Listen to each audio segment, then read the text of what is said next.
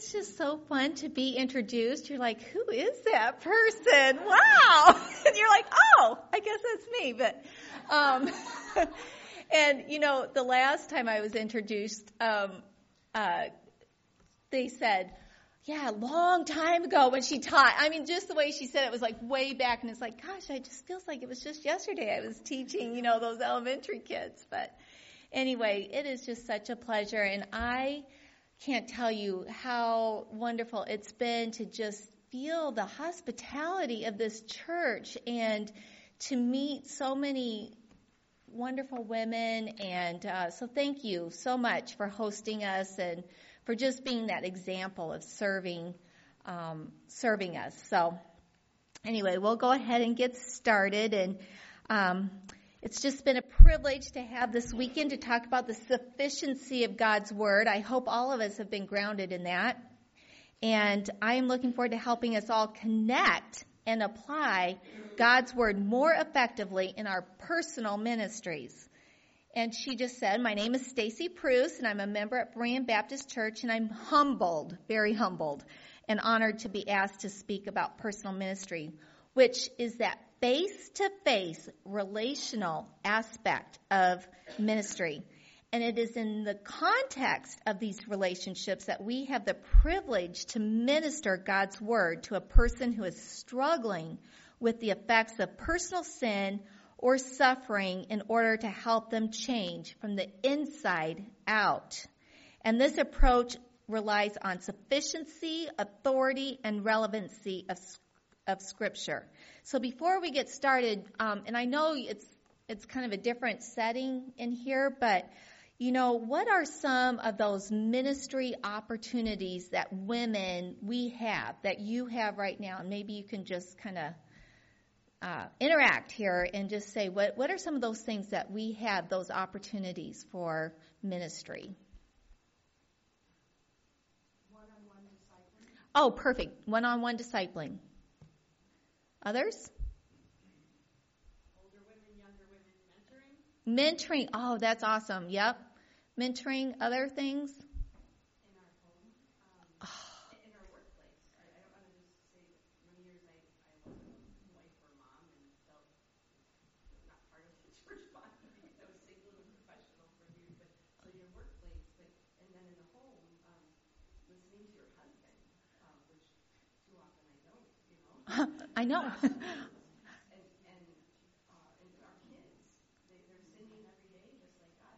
them. Well, and that's kind of what I want to just, I, I really want to get us across is that there's just this ministry opportunity every single place that you are placed. And um, so whether it is that discipling, being home, and in um, biblical counseling, mentoring, spiritual friendships, or parenting, we can all grow. And that's the thing that spoke to me too, is that I can be better after being at this conference. I mean, God wants us to progressively grow in our ministries. So um, wherever you are, that's we, hopefully we can grow. Okay. Well, I think the Apostle Paul puts personal ministry into a great context in 2 Corinthians 5:20, where he uses the term ambassadors for Christ to describe our personal mission in the faith. This will be what I will be talking about as we look at how God's sufficient word shapes our role as an ambassador of Christ. And we will be looking at ambassadorship through four lenses. First, we will begin with the centrality of the gospel and how that must be central to everything we do. Second, we will consider our call as an amb- ambassador, including our identity, privileges, responsibilities, and God's provision. Next, we will look at a quick summary for a ministry model for having an ambassador mindset and lifestyle. And finally, I will share more about what an ambassador looks like through the life of someone who has an, who has had an impact on my life, who lived her life as an ambassador for Christ. So the big takeaway for our time together is that we have tremendous ministry opportunities. within our immediate spheres. God uses every relationship for his redemptive purposes. And in Ephesians 4:12 tells us that the work of ministry is for building up the body of Christ to mature manhood. Basically, we are all expected to grow and change, and he does this transforming work in relationships. God will use these ministry moments in our lives as well. Every sin exposing, grace abounding, and God glorifying experience gives us the opportunity to join others in praising His glorious name. So, before we get into our four focus areas, let's answer the question what is an ambassador? Simply put, a United States ambassador represents the president in an official capacity in foreign nations and communities. They are charged with protecting and promoting national interests, maintaining diplomacy, organizing visits, welcoming visitors, and supporting resolutions. Only the president can nominate ambassadors. While we might not be an, a U.S. ambassador anytime soon, we have been nominated by the King of Kings to represent his purposes, protect his interests, visit and welcome those he places in our lives, as we support his resolutions and promote his message.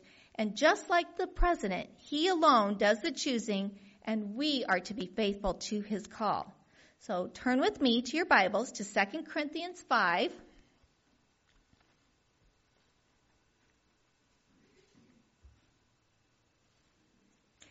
This letter to the Corinthian church was written by Paul from Macedonia. It's quite auto, autobiographical and personal. Here you get a real life glimpse of what ministry life looks like. And from this chapter, we can see Paul's ministry was given and entrusted to him by God. I think those are key words given and entrusted. And he was accountable. So, our ministries, we are accountable to God. Paul's aim was to please him.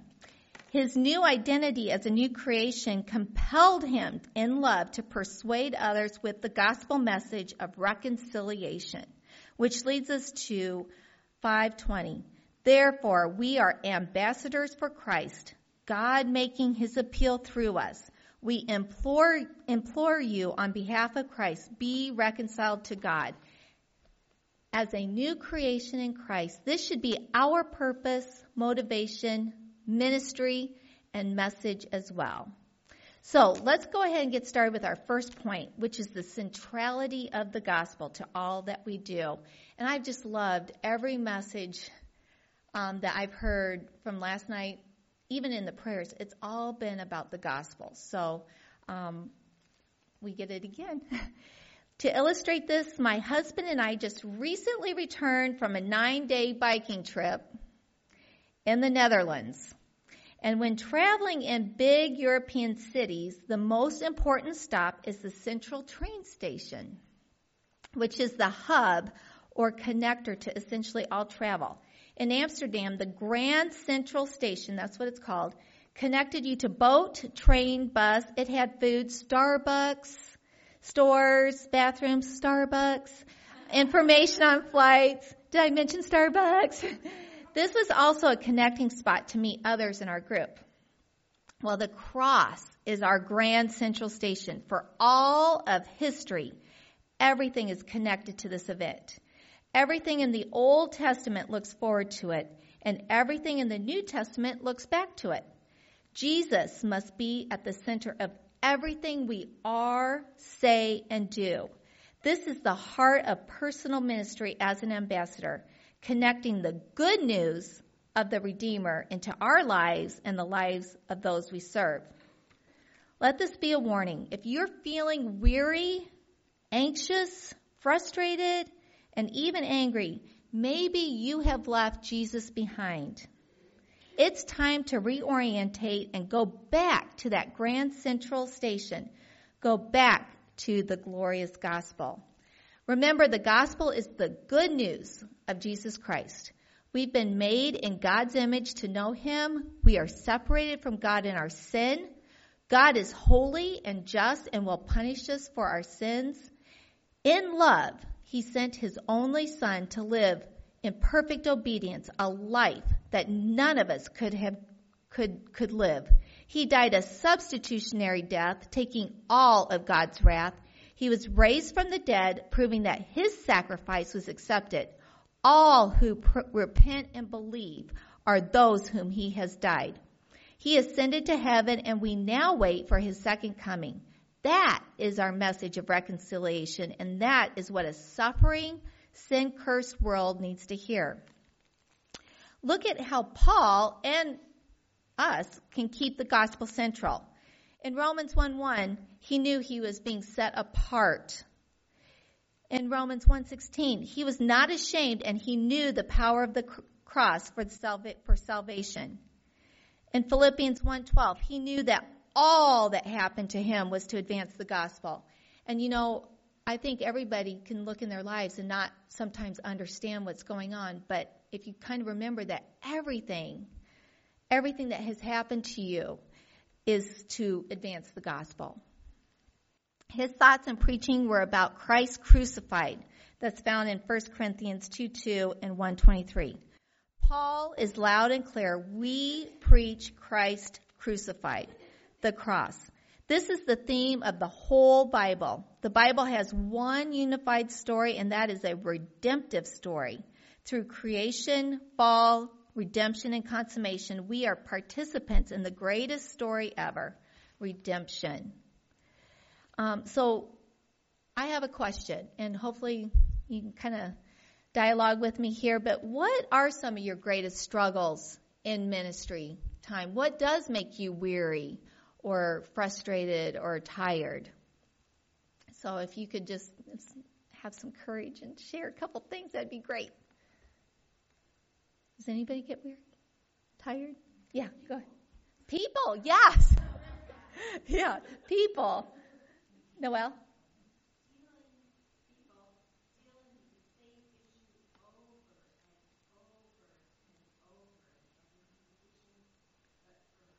Yeah. Yes, the same, the same thing. Yes, good.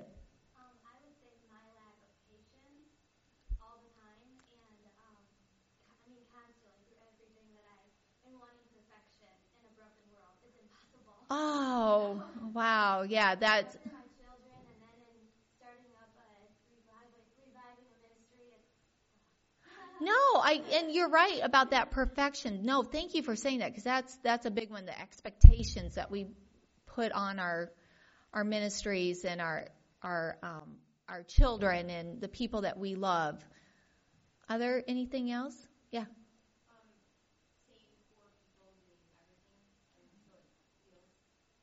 Yeah, the same people, kind of feeling weary, because um, it's always the same people. No, everybody else is kind of sitting, watching. That's good. Uh huh.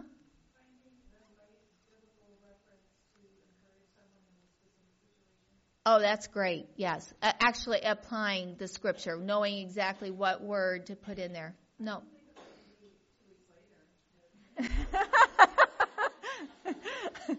yeah, no, no, I, that happens all the time. Yeah, that's great.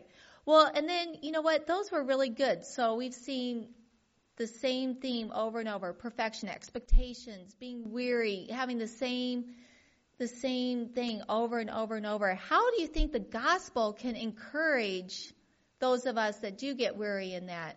What what message? Yeah.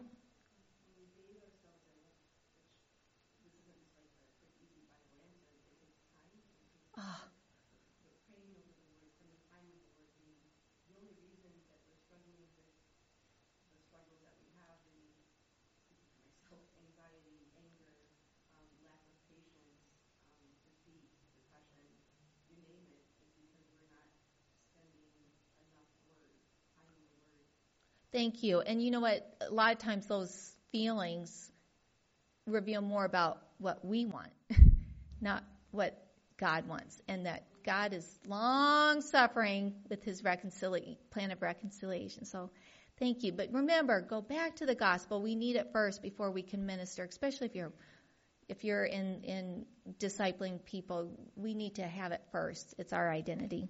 So now we're going to go to our second focus of area, which, which is our calling. So Paul in 1 Corinthians tells his readers to consider their calling. I want us to consider four areas of our calling. Our qualifications, privileges, responsibilities, and resources. The Corinthian church, like many in our day, is both deeply flawed and greatly loved. They were influenced by their culture and its emphasis on wisdom, rhetoric, position, and power. So imagine what it was like when Paul asked them to consider their qualifications. 1 Corinthians 1:26 through 27. For consider your calling, brothers. Not many of you were wise according to worldly standards. Not many were powerful. Not many were of noble birth. But God chose what is foolish in the world to shame the wise. God chose what is weak in the world to shame the strong. Paul considered his qualifications. In Philippians, he provides an impressive list of qualifications, but counted them rubbish. In 1 Timothy, he called himself chief of sinners. He was a blasphemer, persecutor, acted in ignorance and unbelief. After he came to Christ, he continued to struggle with indwelling sin. So, as we consider our qualifications, remember, he chooses the unqualified. I, that is my best, that is the best news. because in my case, he even can choose a girl who is not particularly gifted according to worldly standards, was born to a single mom, had a broken childhood with the effects of poverty and divorce, who was divorced at 23, who was ashamed of her sinful past of immorality and moralism, who was infertile, struggled and still struggles with indwelling sin, wants to please God, but still loves to please self, worries, gossips, and experiences hot flashes. Don't mock the suffering, young ones. this is a girl who desperately needs to be reminded that the good news from 2 Timothy 1 9. He saved us and called us to a holy calling, not because of our works, but because of his own purpose and grace which he gave us in Christ Jesus before the ages began. And that was 2 Timothy 1 9. That's really good. So you are qualified because of your identity in Christ. Our new status as sanctified and saints is not based upon our work, but upon the work of another. Our identity is sure because it was given to us by someone else. And consider, so now I want you to consider some of your privileges in, in this calling. And my husband, he's a excellent um, communicator, and so of course he was ha- helping me editing this, and and uh, I had a lot of rabbit trails, and he, you know, highlighting with that yellow, however they do it in the computer, and you know, put his little notes like consider this, and you know, I had a lot of lists, and he's like, so on this he had he put overkill. You know, he put overkill question mark. And honestly, I did not take this out. So just listen, just listen. These are your privileges and I need to hear my privileges. In Romans 1 6, we're called to belong to Jesus Christ. In Romans 8:28, those he called, he justified. In 926, we are called his people. In 1129, it's an irrevocable call. Uh, we're called into the fellowship of his son. In Galatians, we're called in the grace of Christ. We're called to freedom. We're called in one body. Um, in First Thessalonians, we're called into his own kingdom and glory. And in Hebrews, we share in a heavenly calling. In Second Peter, we're called, he called us to his own glory and excellence. In 1 John 3 1, we're called children of God. In Jude 1, we're called beloved. And Ephesians 1:18 we're called to know the hope of the riches of his glorious inheritance and immeasurable greatness of his power. So those are great. And then with great privileges come great responsibilities. Consider some of your responsibilities. In Ephesians 4 1, we're to walk in a manner worthy of the calling. That's hum- with humility, gentleness, patience, bearing with one another in love, eager to maintain the unity of the Spirit in the bond of peace.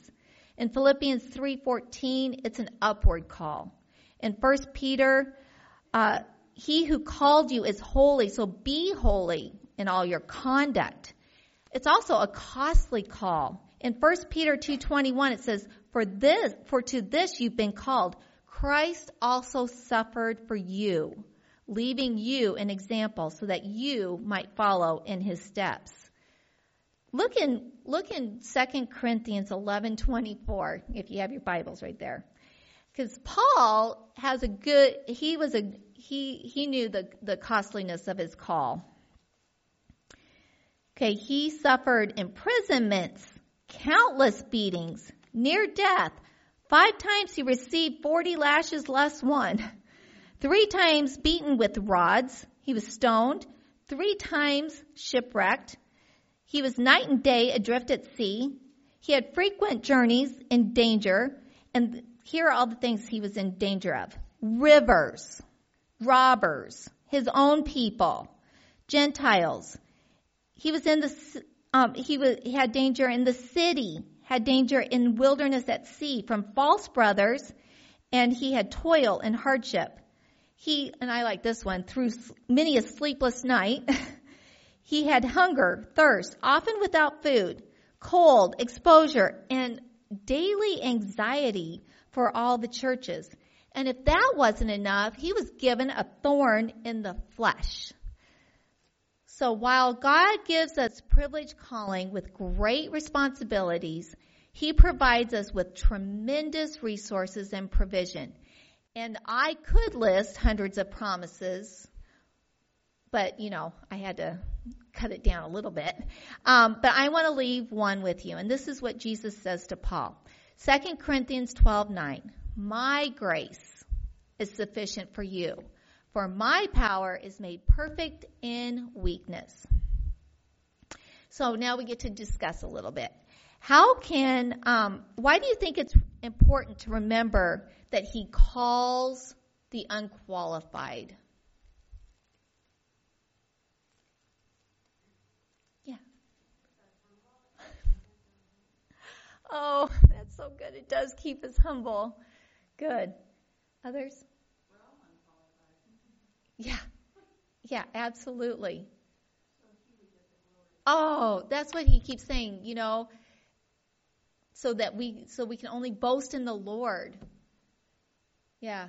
So, yeah, it can go both ways. Either we can feel, you know, if we think we're more qualified, then we go in our strength and we want the glory, which I've done that many, many a times.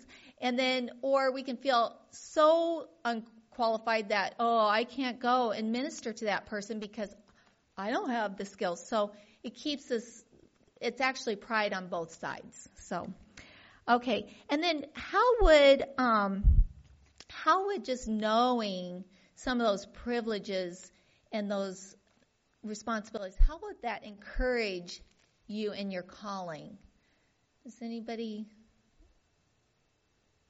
we've heard a lot about that. Uh-huh. Oh.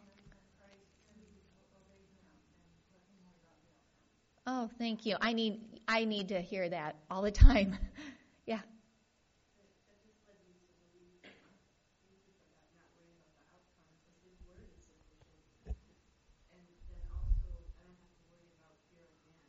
Oh.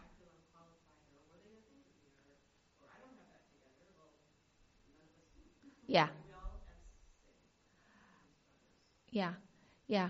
And no, that I I needed to hear that too and that, you know, just and, and a lot of times we don't realize that the seeds that we might put in somebody's life by just ministering to them. Sometimes it takes a lifetime for that seed to really, you know, sprout. So we can't, we really don't know what God's doing, um, but we know that He, He's faithful. So thank you. Okay. Um, So we've looked at the centrality of the gospel, our calling in Christ, and now we will look at our third lens, which is a ministry model. To help put all this together, one of the books that I've been required to read in my studies and found very helpful is by Paul Tripp called Instruments in a uh, Redeemer's Hand. Tripp highlights four ways to serve as an ambassador in someone's life.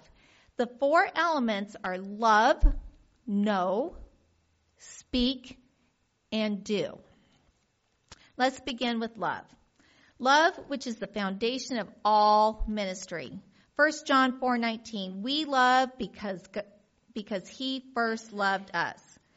We want to build loving involvement in order to develop a meaningful relationship with another person to minister God's word in his or her life. How do we show love as an how do we show love as an ambassador? Here are a few steps. Enter their world.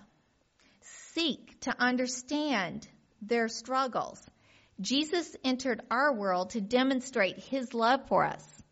Paul labored tirelessly for those he ministered. In Act, and in Acts 20, he reminds the Ephesians of the three years he admonished everyone with tears. Another step is to show love. Um, another step is to show love. One list is found in Colossians 3. And uh, Paul says, Put on then compassionate hearts, kindness, humility, meekness, and patience, bearing with another, with one another, forgiving, and above all, put on love, which binds everything together in perfect harmony. We can also identify with suffering. I like this quote. Shared sorrow is endurable sorrow. And I think everybody knows when you've gone through a hard time, just having somebody be there makes, I mean, it's just such a, a grace, a, a gift. A biblical counselor Robert Kellemen calls it climbing in the casket with someone. It's important to, sh- and then it's also important to share your suffering and your story. But remember to tell them how God helped you. This might be a great place to have those who have suffered minister to others. Finally, learn how to give biblical hope, conveying the conveying an assurance that God is working good for our lives and for His glory and our growth in Christ. And here are some great verses on hope. First Peter 1 3, Romans 15 4, and Romans 8 24 through 39. Let's take a quick look at what it means to know.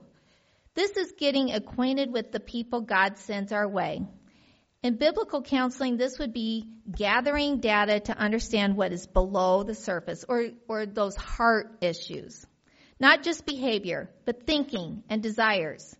It's important to understand people to help them. We need to ask good questions and listen intently so we can respond with Christ-like love, compassion, and a commitment to help. One of the highlights in our trip, um, of our trip in Amsterdam was a tour of Anne Frank's hiding place. Anne Frank was a German Jewish teenager who was forced to go into hiding during the Holocaust. She and her family, along with four others, spent over two years during World War II hiding in an annex of rooms above her father's office in Amsterdam. After the war, her diary was published. Otto Frank was her father. He had discovered her diary and there was one quote I thought was very poignant after he read her diary. So he quotes, It was quite a different Anne than I had known as my daughter. She never really showed this kind of inner feeling. She talked about many things. We criticized many things. But what really her feelings were, I could see, I could only see from the diary. And my conclusion is as I had been in very, very good terms with Anne, that most parents don't real, don't know really their children. So I think this is a great reminder that we need to take time to really understand people to help them. Now to speak. This is about connecting God's truth and resources to bear on this person in this situation to stimulate faith and obedience in all areas of life. We speak God's word to comfort, to encourage, guide, and confront, always bringing gospel hope. God's word is sufficient. Let's look at this verse again. 2 Timothy 3:16. All scripture is profitable for teaching, reproof, for correction, and for training in righteousness. And verse 17, so that the man of God may be equipped for every good work. And then what a great psalm. Psalms 19:7. The law of the Lord is perfect, restoring the soul. The testimony of the Lord is sure, making wise the simple. So a few steps to consider. Pray. When we want to ask God to provide love, courage, compassion, and wisdom. It is so important to be humble and examine our own hearts before speaking. I wish I'd learned. I wish I'd learned that lesson. Um, we all have our biases and our agendas, so be careful. You, you are Christ's ambassador representing Him and His message. Gospel love never overlooks sin, never overlooks sin, but lovingly confronts it for the restoration, for God's restoration and reconciliation. And the final element in Paul Tripp's model is do. We want to encourage people to put the Word of God into practice in their daily life. What does it look like practically? James 1:22 says, "But be doers of the word and not hearers only." And this is where I shared the story this morning, but my girlfriend and I um, drove here last night. And Erica, she had the nav system, you know, the nav system, and she is telling me before we get to these roundabouts, she goes, Oh, Stacy, you've got these roundabouts. And she's going, now what you're going to want to do. And she's telling me exactly what I'm going to have to do. And I'm like, oh, you know, and I'm scared. And, um, and so, so we're going through. And so then, but what was so great is that she is with me and she is encouraging me the whole time. And she's like, you're doing it. And I'm like, whoa. And then it's like, oh no, there's another one. And she's like, you know, giving me that training, but she's giving me that step by step by step. Well, this morning, I am driving by myself, and guess who is not using a nav system, who's doing it? I am like, I am doing it, and I could get through those four, those four roundabouts. And so that's that practical, step by step by step. I mean, I think what I want to do, especially with my kids, is say, okay, you need to go to college and you need to have a 4.0, period. I forget that there's steps, there's steps, there's encouragement, there's, you know, all of that. So we just want to help people to practically, what does it look like to put on Christ? So, okay, um, one of the quotes that really struck me from the book, Instruments, is that we would prefer to lob grenades of truth into people's lives rather than lay down our lives for them. And I'll say that one more time. We would prefer to lob grenades of truth into people's lives rather than lay down our lives for them. And so our little discussion is what do you think that means? And then also, um, yeah, let's just, and I'll ask the next question in a second. So, what do you think that means to lob grenades of truth?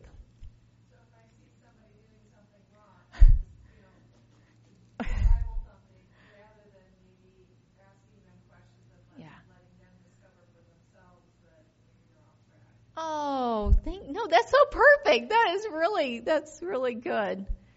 Any other? Yeah level of commitment. That's right. Yeah. On both those, you know, our family lived in Switzerland, and I don't know if you, um, the Swiss have this, like, I can't explain it, but they'll let you know when you're doing something wrong. and every day there would be, you know, and I wouldn't even know what I was doing wrong because rules are so important and things run so efficiently. And again, you would just, it would, it just would horrify me because it's like, I don't even know what I'm doing wrong. And, and, uh, so that's that lobbing truth, you know, that grenaded truth. So, okay. So, and then also, maybe, um, what is a practical way of loving someone, entering in their world? Does somebody, I know in that, in the first night, we came up with like even just a texting. How do you, how can you practically love someone to start to build that relationship? And it's nice to hear from a couple different people just to get different ideas. Yeah. Oh. Oh, meals. Nothing speaks love like food. uh huh.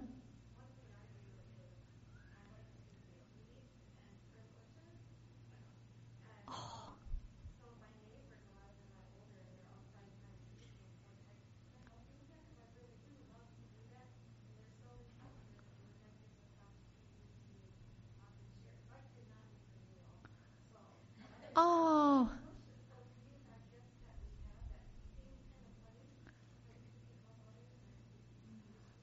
Oh, that is so perfect. Using the gifts that might seem funny to others, but can bring God glory. So she picks weeds and um, trims bushes, but that's love. I mean, that is love. Colette? You know, um, so many times people share their burdens with us and we'll say that we'll pray for them. Oh. And we forget, or, you know, even if it's something specific. For instance, somebody came to me on Wednesday and said, Will you pray about this thing that's happening tomorrow? And I said, Okay, I'm not trying to lift my, this is something I've just learned recently. So I, I said, Now tell me when it is. They said it's at 11 o'clock. And I, Oh. I said, I'm going to set a reminder in my phone right now so that I will remember to pray for you. And you could just tell that this person, that meant the world to them because they knew that you really were going to be remembering to pray for them at that time. And I'm telling you, that alarm went off the next day at 11 a.m. and I would have forgotten. Yes.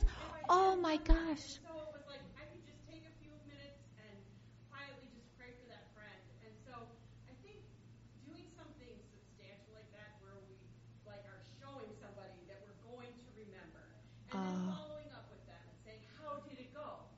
You know, and, and I was praying for you. Or at eleven o'clock I actually sent her a text and said, Praying for you now, you know, just so that and that's, you know, I hate technology. It's a love-hate thing, but like you said, like learn how to use some of this new technology to really um, en- encourage each other, and that shows people that you love them. It just, uh, it's not just words. It's it's actually means. I just, that's great. And that intentional. When you're going to say you're going to pray, stop. We have those, those alerts now. And then follow up. Thank you so much. Oh, I mean, not that I, I'll remember, but I'll, be, I'll remember after the fact. And then, Yeah. So it helps. no, thank you very much. Okay. What about, um, knowing? What's something practical we can do to get to know people better? This is a harder one. Uh huh. Yeah. Lots of questions, right? And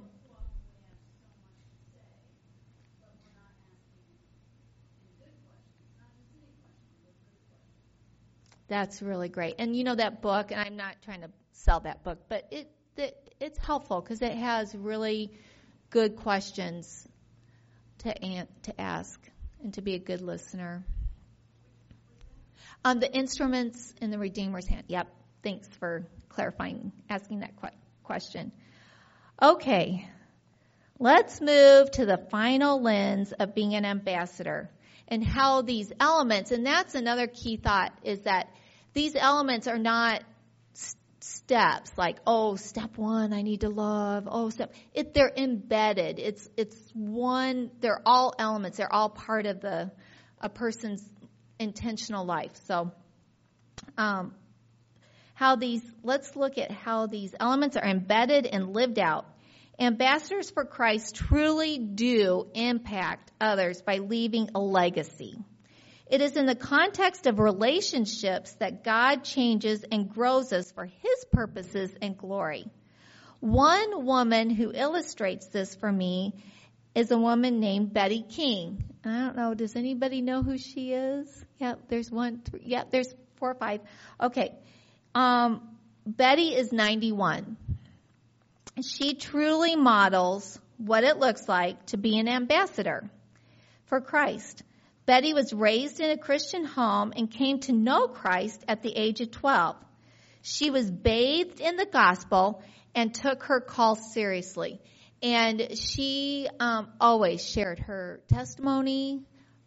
Everybody knew her testimony. So she always remembered who she was. And she determined to live for Christ. She was married to a godly man and raised three sons. She was gifted in teaching and led a large women's weekly Bible study for 40 years at her local church. She was a faithful learner and courageously and unapologetically spoke truth to hundreds of women. She was a very popular retreat speaker. She loved women and would use these retreats as ministry opportunities to minister the gospel, giving hope and counsel to suffering and struggling women. She was the last to go to sleep and the first to wake up. It was her role as a Bible teacher that first drew me to her. We had moved back, we had just moved back to Michigan and adopted our second baby. And I found a refuge in her Bible study. I actually drove all the way from Clarkston and she was in Southfield. Her confidence in the Word of God was what this young mom needed. Our family moved again, but Betty still ministered to me through tapes and eventually CDs. She was quite a gifted Bible teacher, and each C- CD scattered the good seeds of truth and love into my heart. Moving back to Michigan five years later was a very difficult time. I reached out to Betty. We hadn't really talked personally, but I was desperate, so I reached out to Betty, and in God's grace, she opened her home and started another group, the doctrinal, doctrinal dolls. And she named every single group. And one big takeaway is she was 80 and she had a um, full-time Bible, you know, teaching ministry and she had lots of other ministries. But at 80, she still was being intentional in opening up her home. So we met and learned the doctrines of faith from this uh, Pastor Slavin, who was an old, you know, he had been long gone, and uh, she had these tapes turned into CDs. So we had listened to all these doctrines of faith and learned about sin and about God and the Trinity. So we would sit there, and these precious monthly visits grew our love for God and each other as we encouraged each other in our faith. I moved again but when I came back, we resumed our time together. During this new season of life, our family had much struggle and suffering with one of our children, and it was just very dark, dark, dark days. And God, yet God used um, Med, uh, Betty mightily. In sacrificial love, she entered into our world. She made herself available she would ask discerning questions. Sometimes I felt so exposed, I would want to hide in shame. But she would pursue me with gentleness, love, and truth. Because I knew she loved me, I was able to trust her with the fine china of my life. Betty incarnated Christ to me in my greatest need. One time she looked straight in my eyes and said, You are worth it. Those are words I will never forget. Well, I'm going to move fast. I'm going to fast forward. It's going on two years since Betty moved from her home into a senior living apartment. She has begun her final journey home. She continues to model Christ to me, but in a new way. Now, I have the privilege of serving and walking this journey with her. I get to practically live out, live out and experience Christ as I remind her of the glories of heaven. I get to be with her and remember with her the things of the past. I also get to encourage her in the hard things that she faces. And you know, this stage, it's hard. Um, the shower is hard. All these new experiences of this, this season of life. And, um, yeah, I get to walk with her in this. I get to tell her how much Jesus loves her and I love her.